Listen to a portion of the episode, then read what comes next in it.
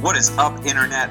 Welcome to another edition of the For the Win podcast bonus edition, Gridiron Geeks. I am Charles Curtis. Uh, with me, as always, is uh, my pal, my colleague, and our resident NFL video guru, Stephen Ruiz. How are you, Stephen? Uh, I watched the Jets Browns game early this morning, so you know I'm doing pretty good. That's better than what I watched this weekend, which was the Giants game, which we will get into a lot, so I don't have to rant, rave, and cry and I don't know, do all kinds of things here. Uh, so as as always, we're going to get right into it. We have uh, uh, various segments where we'll kind of touch on some of the fantasy implications and the real NFL implications of Week Five. So uh, we'll jump right in. As I just said, we're going to talk about the Giants. So uh, a, a question close to my heart: What the heck do the Giants do moving forward? That's the first question in our our uh, packet of four. So I think the first thing they have to do is figure out what to do with Eli Manning, and I mean all signs point to them moving on from him after this year. I don't think they're gonna find an an adequate replacement very soon, but you you have to start to rebuild, and that's not going to happen until you get get rid of his contract. Well, I mean, that's the first thing, uh, and, and, that's probably the most important thing, right? Is the quarterback question. And I think you know, last year they they they draft a quarterback kind of relatively late, and it, seeing uh, you know uh, the guy as as as, as a uh, a future uh, prospect, not necessarily somebody who can take over this year. in Davis Webb out of Cal. But uh, the, the question for me more is, what do you do with all these sort of veteran guys and the offensive line because that's really the, the problem on the defensive side of the ball. You've got some older vets who I think they've all kind of taken a step back this year. It's it's not the same defense as it was last year. And as uh, I wrote, I read a really great article by ESPN's um, Bill Barnwell, who was talking about just what the Giants answering this very question. And one of the things he pointed out was that the defense last year was super duper healthy, and this year less so.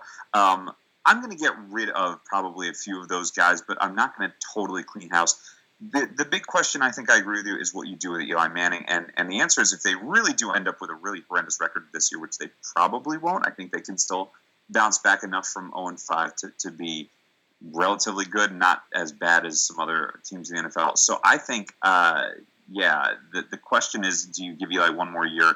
Do you draft a guy? I would draft a guy next year if there's a first round pick that, that's out there and they have a high enough pick.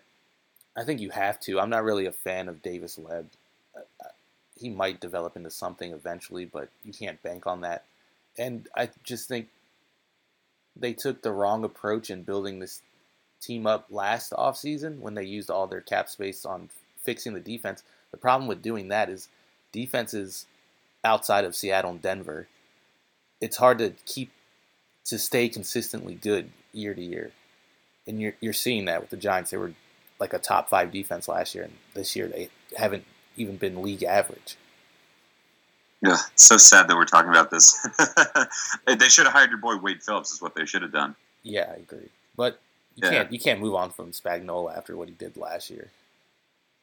It's true. No, I, and I also think uh, the, when you say you talk about that in the draft, you look up and you say Jerry Reese and Jerry Reese not drafted that well, and he hasn't made all the right moves. I think he, he's done after this year for sure. I don't think you move on from Ben McAdoo, even though I'm not so sure about him as a head coach. Um, but the Giants have tended to clean house at certain points completely and start all over again. I think they're not quite there yet. So I'm kind of going with like get rid of the general manager, kind of start all over again with somebody who can draft better and, and move on from there. Yeah, I think the Giants made a bit of a mistake by by uh, you know, taking Ben McAdoo, who was a good offensive coordinator, and just assuming that that skill set would translate to being a head coach, which isn't always the case. You know, you have more responsibility. So maybe McAdoo hasn't been able to just focus on uh, fixing the offense and you know modernizing it as defenses adjust. Well, kind of too late for that now because they have no wide receivers to catch true. the ball anymore. So it, it's probably all over for the Giants. And I think this year now you kind of tinker and see what, what you have for next year. Uh, let's move on. Number two. This is a, a similar question. Uh, same uh, same conference. Who is the NFC's best team right now? And I'll let you lead off with this. See, I already know what you're going to say to this, but I'm going with the. Wait, let me let me rethink that. No, I'm gonna go with the Packers. I was gonna say the Panthers. Okay, I was gonna say the Panthers, but no, I, of course. Then I just remembered the Packers existed, and I think they're the best team right now, and they're not even healthy yet. So they're just going to continue to get better. I mean, the defense is a problem, but I think it's a solvable problem. And then they have number 12 on their team, who is a wizard, as he proved late in yesterday's game. Yeah, that's uh, I had that written down. I said the Packers and it's Aaron Rodgers, and that's really all you need to know. And you talk about the health of that team. I mean, you, Jordy Nelson's now dinged up, making three of my fantasy teams very nervous. Um, but you also have guys who can step in at all times. Aaron Aaron Jones comes in mm-hmm. uh, for Ty Montgomery and just you know lit it up as expected. Um, the thing about that team is they're deep uh, on offense, and that is something that can carry you a long, long way in today's injury-prone NFL. Um, and you know, Davante Adams coming back from a horrifically bad hit they just keep coming and they don't stop. And uh, I'm, I'm impressed by them. I am also impressed by what the Panthers have done since we talked about them a couple of weeks ago. They're your team, I know. But Cam Newton finally looks like better, you know, that he's sort of settled in more. His uh, completion percentage has gone up every week since week one. Um, and I'm not a believer in the Seahawks right now um, yet. I think there's too many problems there. So Packers by default. We should talk about at some point the Eagles who are a four and one team in, in a tough division, I think they actually might have a shot at a wild card spot or that division. Yeah, I don't know if they're quite ready to to overtake the Cowboys because I'm still really high on the Cowboys. They've just had a couple tough losses of late, but yeah, that Eagles team looks good. They can all of a sudden run the ball. LeGarrette Blunt is running it as well as anyone expected him to, and the defense has just been lights out throughout the season the one concern is we saw this early last year, and in the second half they kind of nosedived on both sides of the ball. Carson Wentz, uh, Carson Wentz yeah. is still a bit of a question mark for me. He still misses too many routine throws, and he puts the ball in dangerous spots. But he's definitely better than what he was late last year. And that was going to be my point that Carson Wentz is not the Carson Wentz of last year. He's the year two quarterback who's taken a, a good step forward for me. And you're right, there are a lot of throws that, that aren't that good, but I am really impressed with, with what he's done. And, and again, I've I've talked everyone's ear off about Zach Ertz enough, but man, the two of them together, it's it's magic. Um, one thing with the Cowboys, by the way, who has given up the most points in the division this year, in, in the conference, I should say? The Dallas Cowboys. They've given 132 points. Like that to me is a huge problem. So I don't think they're done, but I certainly think that that it's worth noting that that defense is a bit of an alarming problem. You got to think of the schedule though. They played Aaron Rodgers. They played the Rams, who are leading the league in scoring before going up against the Seahawks. I think they can be a league average defense, and that's all they really need to be once this offense really starts to click. I think Ezekiel Elliott still has another gear in him I think you're starting to see Dez Bryant come on a little bit, and I think Dak is. I think he's been good the whole season, but he has room to get better. Yeah, he's. It's funny with Dak. I've been such a naysayer that seeing what he's done so far, I've been like, okay, he's a little bit better than I expected, and I'm willing to admit that.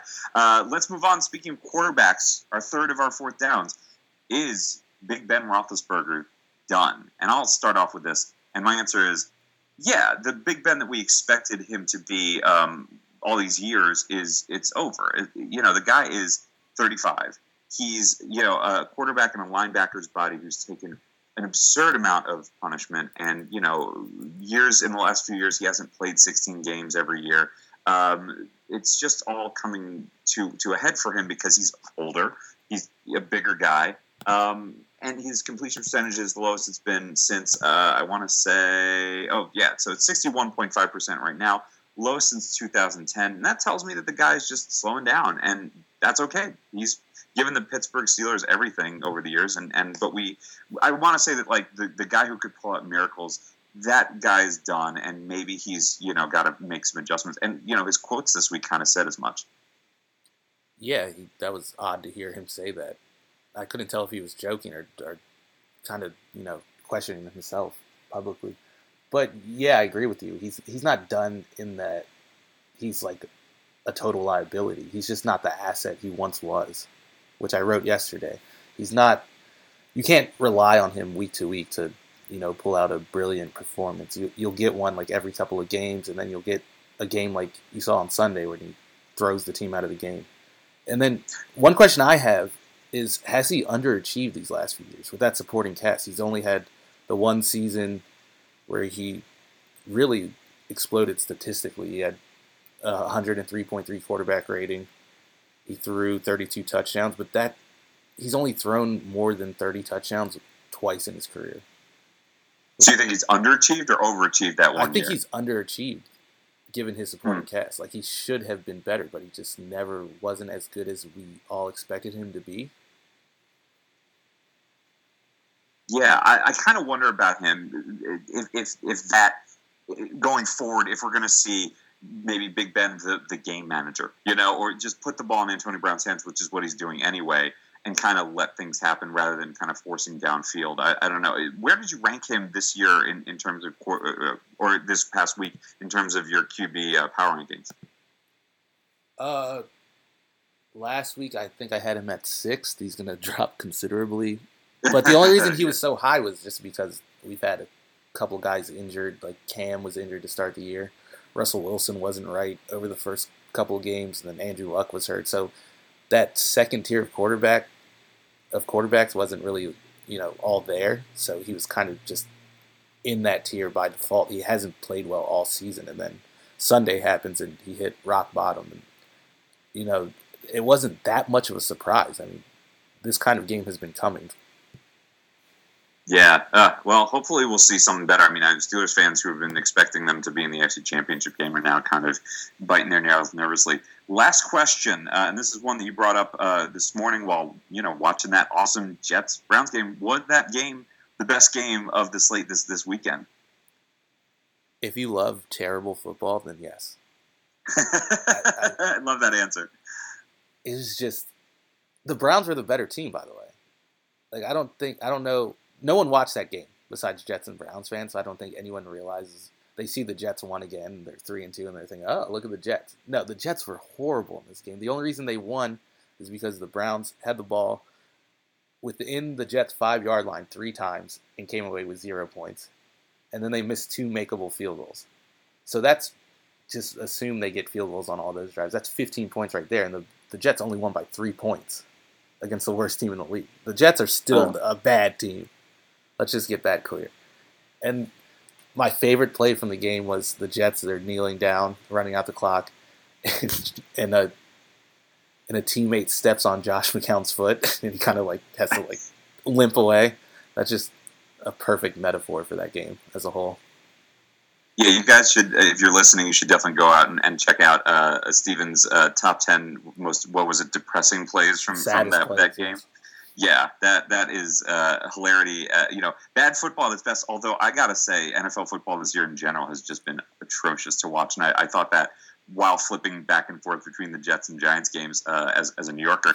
Uh, yeah, Kevin Hogan making an appearance in that game. I I wonder what the heck they're thinking about with DeShone Kizer um, going forward. This this game though stars two of my my big fantasy things this week. Is number one that Duke Johnson is seriously a top twenty running back this year, only because he's not really a running back. He's basically uh, a, a third or fourth wide receiver, maybe even first wide receiver on that team, given that they have no not a lot of talent at, at wideout besides the great Ricardo Louis or Rashard Higgins. I mean, um, Hollywood Higgins. Duke, yeah, exactly. He's, he's he showed up uh, a few weeks ago. Um, but yeah, Duke is is a guy I would I'd be trading for if you could, even though his value is sky high. And he's getting um, he's getting more and more carries in the last few weeks. I've noticed. So they're oh, like more carries, yeah. Yeah. So his stock is rising.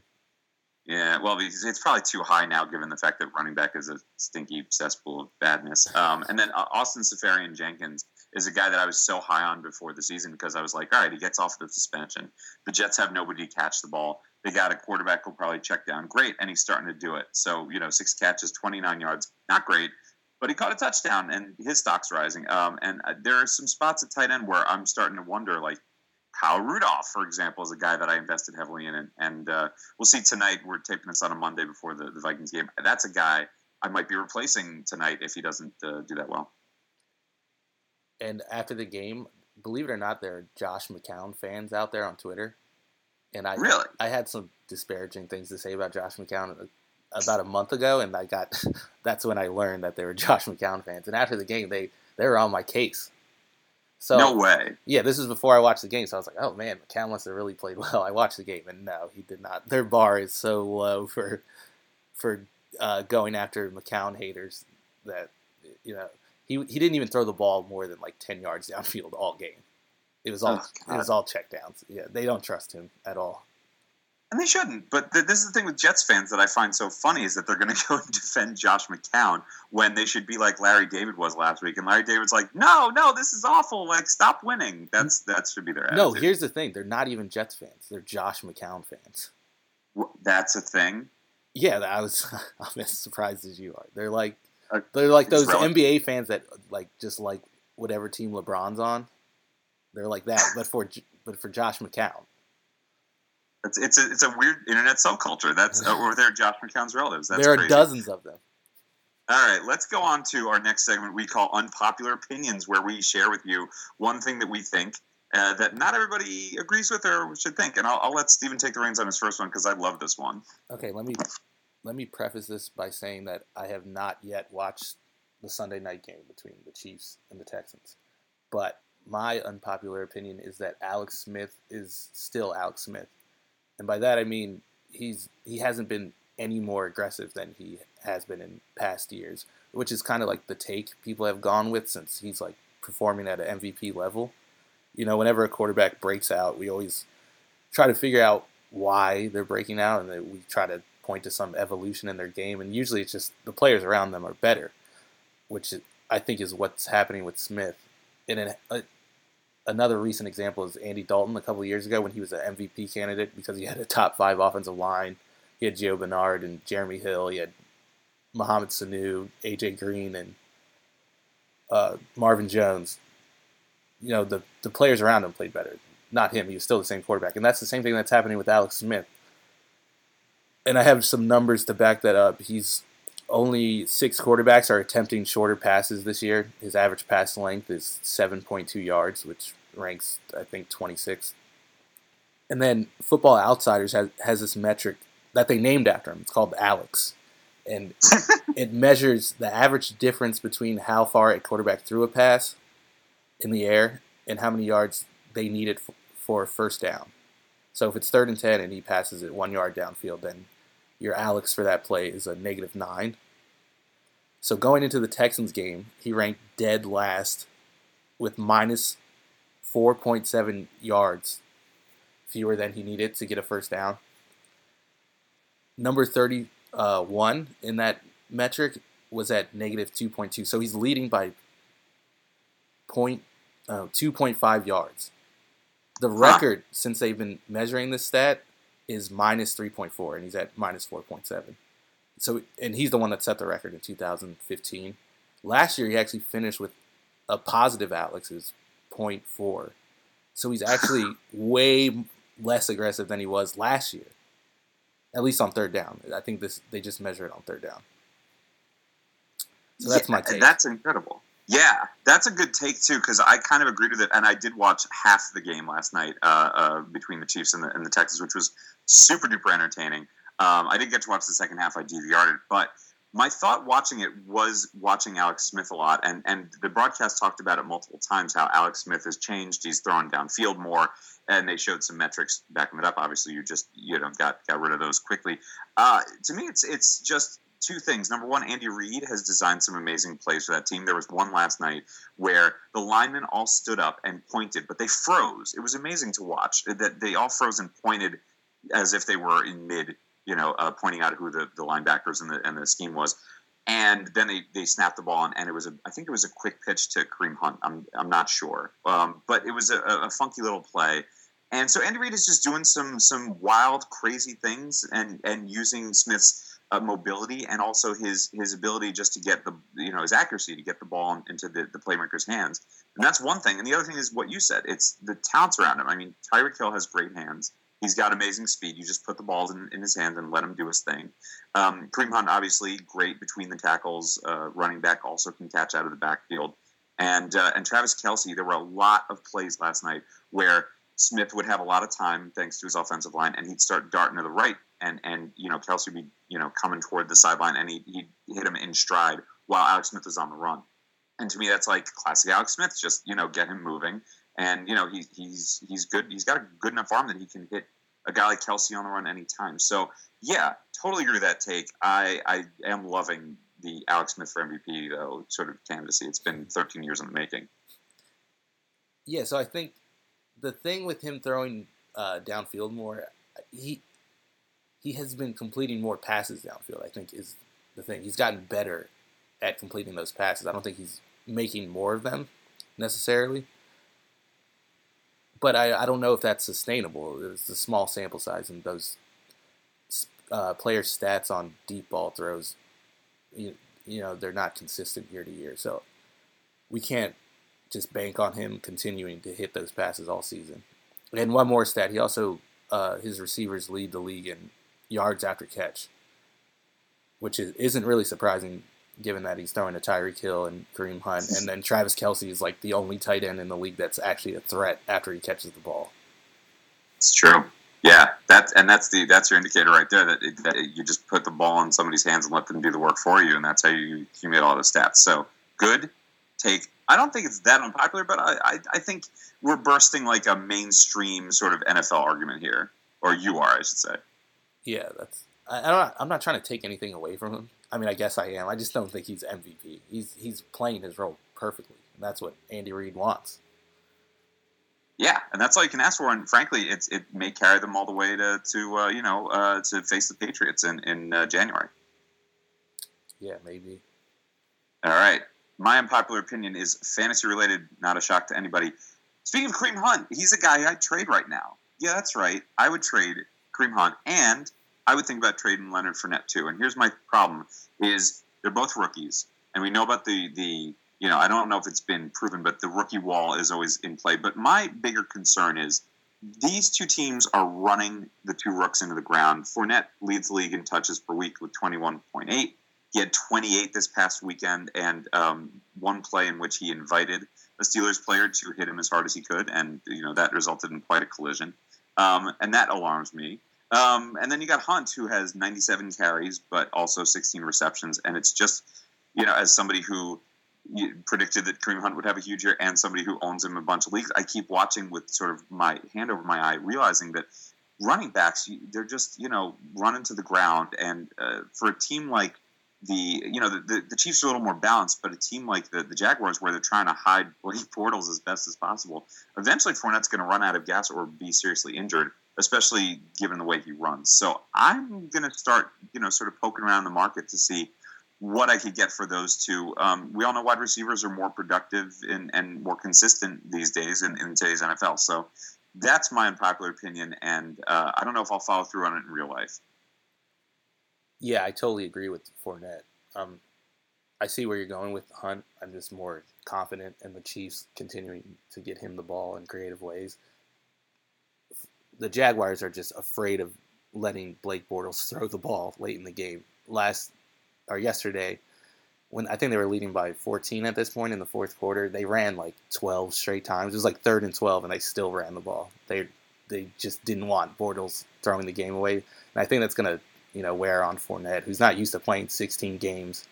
And the Jaguars' offensive line isn't all that great at run blocking. It's definitely better than it was before, but he's he's not really like ripping off consistent games. Like he's been like a three yards in a cloud of dust type runner, and then he broke off a big run yesterday, which boosts his average. Uh, yeah, that's an interesting to kind of uh, look at that because uh, I look at his running style and I think like, yeah, like is this really what we're supposed to think that he's going to do this game to game to game to game? Probably for the first eight, and then you know what happens? He'll take a dive. The question I have for you is, I don't know if you could answer this, but who would you trade Fournette for right now? Is there a particular player that you might say to yourself, uh, you know, like a wide receiver or somebody else or a package that you might think about if you're a fantasy owner? I would I'll, give you, I'll give you, one. Sorry, I'll let you answer first, then I'll give you my, my take. I would do anything I could to get Travis Kelce right now. Mm. I just think the tight end position is where you can get, you know, it's worth the premium of getting like a premier player just because the gaps between like the Gronks and the Kelces, and then like your like eighth place, your eighth ranked tight end is like bigger than what you'll find with like receivers. I may be wrong, but that's that's the strategy I use when I uh, when I draft. Yeah, that, that one of my buddies in, in, in one of my very intense leagues, it, every single year has taken Gronk because he sees the disparity. You know, the advantage of taking a guy at that position, you know, always gives you an advantage every week. Of course, you know, Gronk's health notwithstanding. Um, I was going to say Fournette for, for DeAndre Hopkins would be a trade I would make right now. And I think actually a Hopkins owner would do it if they were desperate for running back because Hopkins is going to continue to get all the attention uh, in Houston, even though Will Fuller is back and, and looking pretty pretty good as he did last night. He scored twice. Uh, but Hopkins is a number one guy with a solid quarterback who's looking his way all the time. I think, you know, I'd rather have that than maybe, you know, a Fournette potentially off a cliff kind of uh, thing. So that's one trade I'd make. I do like the idea of Kelce there because Kelce is, is extremely valuable. And, and uh, you know, Gronk obviously is, we'll see about Gronk's health. But uh, yeah, I, I don't know if that's an even trade given how how high Fournette is and how bad running back is this year, but maybe Kelce and a wide receiver kind of package. Yeah, yeah, you got to throw in another player. And the one thing about yeah. Kelce compared to other tight ends is he's getting plays designed for him to touch the ball. Like it's not like a quarterback has to go through his progressions. Like those shovel passes are designed for him to get the ball. So he has at least yeah. four guaranteed touches every game. And he's got that the ability, which he, did like seven times last night, uh, to leap over defenders with with ease. Um, let's go on to our next segment. We do. Uh, we're going to do one this week. We're going to shorten your, your your listening time here, folks. One would you rather? So would you rather be the Jets or the Giants right now? I am picking the Giants, and I think I think the season is going to end hilariously for the, the New York teams because the Jets came into the season like, all right, we're not winning any games, and we're going to get that franchise quarterback we've been looking for, and then it's just going to be the Giants getting a higher draft pick, getting the better quarterback after years of Eli Manning. I mean, that's the worst if you're a Jets fan. Yeah, it's the jetsiest thing that can happen. Um, I'm going to take the Jets here, actually.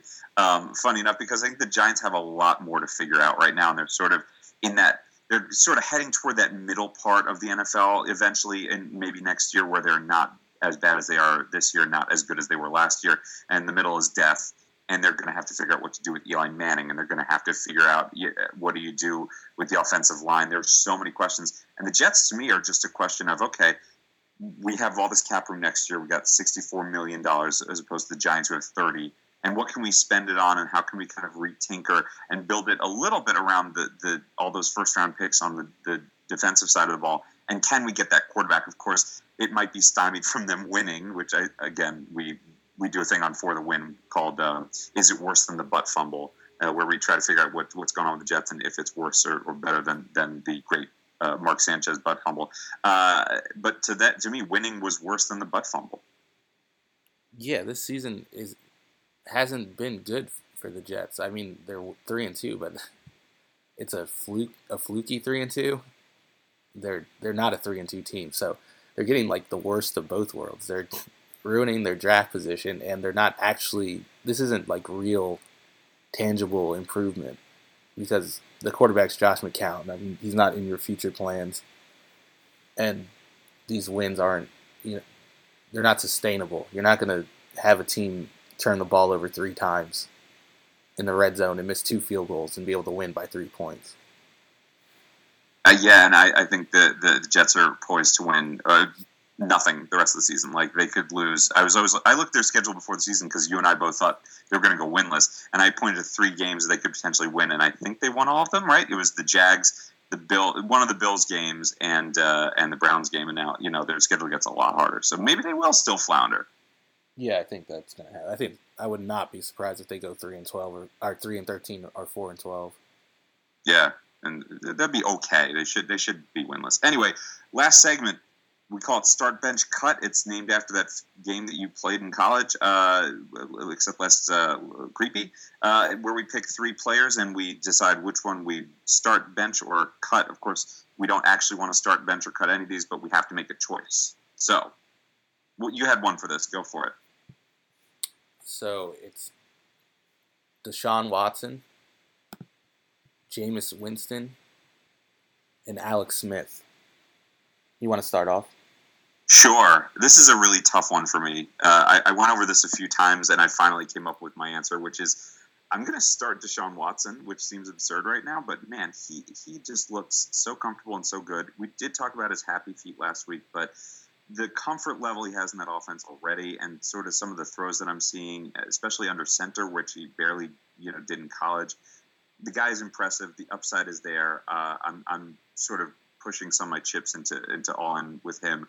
Um, I'm going to bench Alex Smith uh, for all the reasons that we just talked about. The guy is still a good, solid quarterback in the NFL. Maybe not MVP level as we discussed, but you know, I think right now for what the Kansas City Chiefs are doing, he's perfect for that. And then I'm going to cut, and if I had to make this choice, Jameis Winston.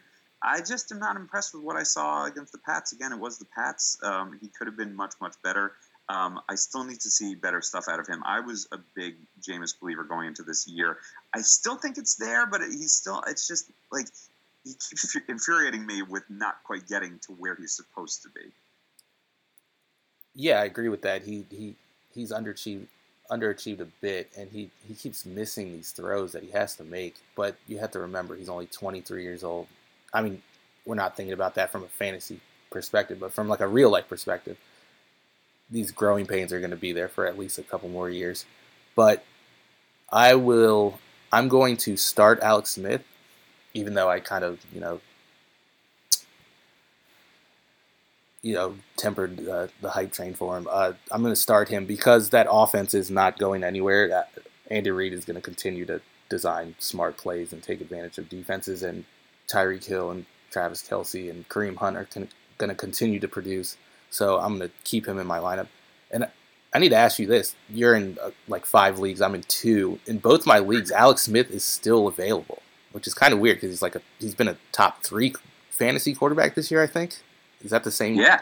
In your leagues, I mean. Yeah, it's a but it's, it's absurd that, that he's still available because it, at least in the leagues that I'm in, he's been picked up as a backup at the very least a few weeks ago. Um, so that is kind of weird. Um, Deshaun Watson was available until last week, and that I kicked myself for that that one um, because there are a couple weeks where I, I had um, Kirk Cousins on the bye, and I was like, oh great, I'll get Deshaun Watson, and I didn't, and I was like, come on, like you know, gotta think, gotta think better than that. I did start Carson Palmer this week. That was that was nice, but yeah, weird that uh, Alex Smith would be available.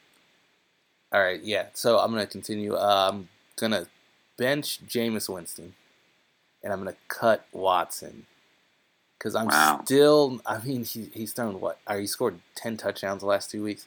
I'm just not convinced yet. I I think a lot of those touchdowns. Correct me if I'm wrong. A lot of his scoring came in garbage time last night, and a lot of them came on you know 50-50 balls where he just kind of he just threw it deep and his receivers made a play. I don't know if that's going to continue to happen, although he does have receivers capable of doing that every week in Fuller and Hopkins. I just think defenses are, are, are going to figure out what the Texans are doing to make him comfortable, and they're going to take that away. And we're going to see. I think he might be good for the next couple of weeks, but I think in the second half and into the fantasy playoffs, he's not going to be reliable, which is a reason why I'd probably cut him. And yeah, I, I, that, that's the thing though with fantasy is like I'm not I'm not so sure I trust him from a fantasy point of view every week, but certain matchups, yeah. Yeah, you can't trust a, a, a rookie quarterback to produce every week. And then with Jameis, I think the more he plays with uh, DeSean Jackson, the more those two will get on the same page. They they've missed a couple deep balls where Jackson has had a step. I think that's just a timing issue right now. I mean, Jameis isn't the most accurate quarterback, but he usually hits on those deep balls. And then well, we'll see, yeah. And then he still has Mike Evans, so I think he'll get better as the season goes on, which is usually what he does. I like it. Uh, all right, we're gonna finish up as we always do by naming our top five teams, uh, and we will uh, see you all next week. So first, uh, I'll, I'll lead off with just my, my quick top five teams, sort of little quick power rankings. Number one, Chiefs still looking really impressive, looking uh, you know unbeaten. Can't sort of beat that. Number two, the Patriots, even though they you know beat a, a team that lost uh, by missing three field goals, that's a little alarming, but they're still there. They're still winning. Uh, number three, the Packers. Talked about them, best team in the NFC. Number four, your Panthers. They made it all the way to number four in my rankings here. I'm, I'm impressed. And number five, I'm sticking with the Broncos. I think they are legitimately a team that is dangerous every week because of that defense. And Siemian again, still you know doing great things. They're on the bye this week. Um, but no Seahawks in there yet. That's my sort of like number six or seven team. I'm just not sure they're there yet, or they may ever be there. Yeah, I, I agree with those rankings, uh, but I have the Packers first. I think they're one tough game away from being undefeated, where they lost Jordy Nelson in the middle of the game. I think they lost Cobb late, and they played without their two starting tackles in Atlanta in the first game in that new stadium. That you know that was that was a schedule loss there, and they've impressed me over the last few weeks. And then I'm gonna go with the Chiefs second because they've looked like the best team in the league. I just I just trust the Packers a little more going forward. I'll go with the Patriots third. I don't. I'm not sure about that defense still. I know they held Tampa to what was it, 14 points, but they missed a bunch of field goals, and Jameis just missed on a couple of big plays. I had the Panthers fourth, like you. I was really impressed with the offense yesterday. I thought they they took their foot off the gas a little too early. Once they went up 17, they kind of just stopped letting Cam sling the ball downfield, which is how they got that lead in the first place, and they let the Lions back into that game. And then fifth, I'm going with the Seahawks, just because this is what they do every year. They they look unconvincing the first couple of weeks, the first two months, and then by December, they're they're that team that nobody wants to play in the playoffs, and I think that's going to happen this year. I think their defense is is going to be, it might be better than it was a year ago, especially if Earl Thomas stays healthy. And then Russell Wilson is Russell Wilson. He's going their offense is going to get better. He, he's always better in the second half. Gutsy, very gutsy with that offensive line, but you're probably right that they will end up being that, that team in, in the playoffs that just you know nobody wants to play because they're hungry and their defense is going to you know clamp down. So totally understand that. Thank you guys all so much for listening, for joining us, and uh, we'll see you next week.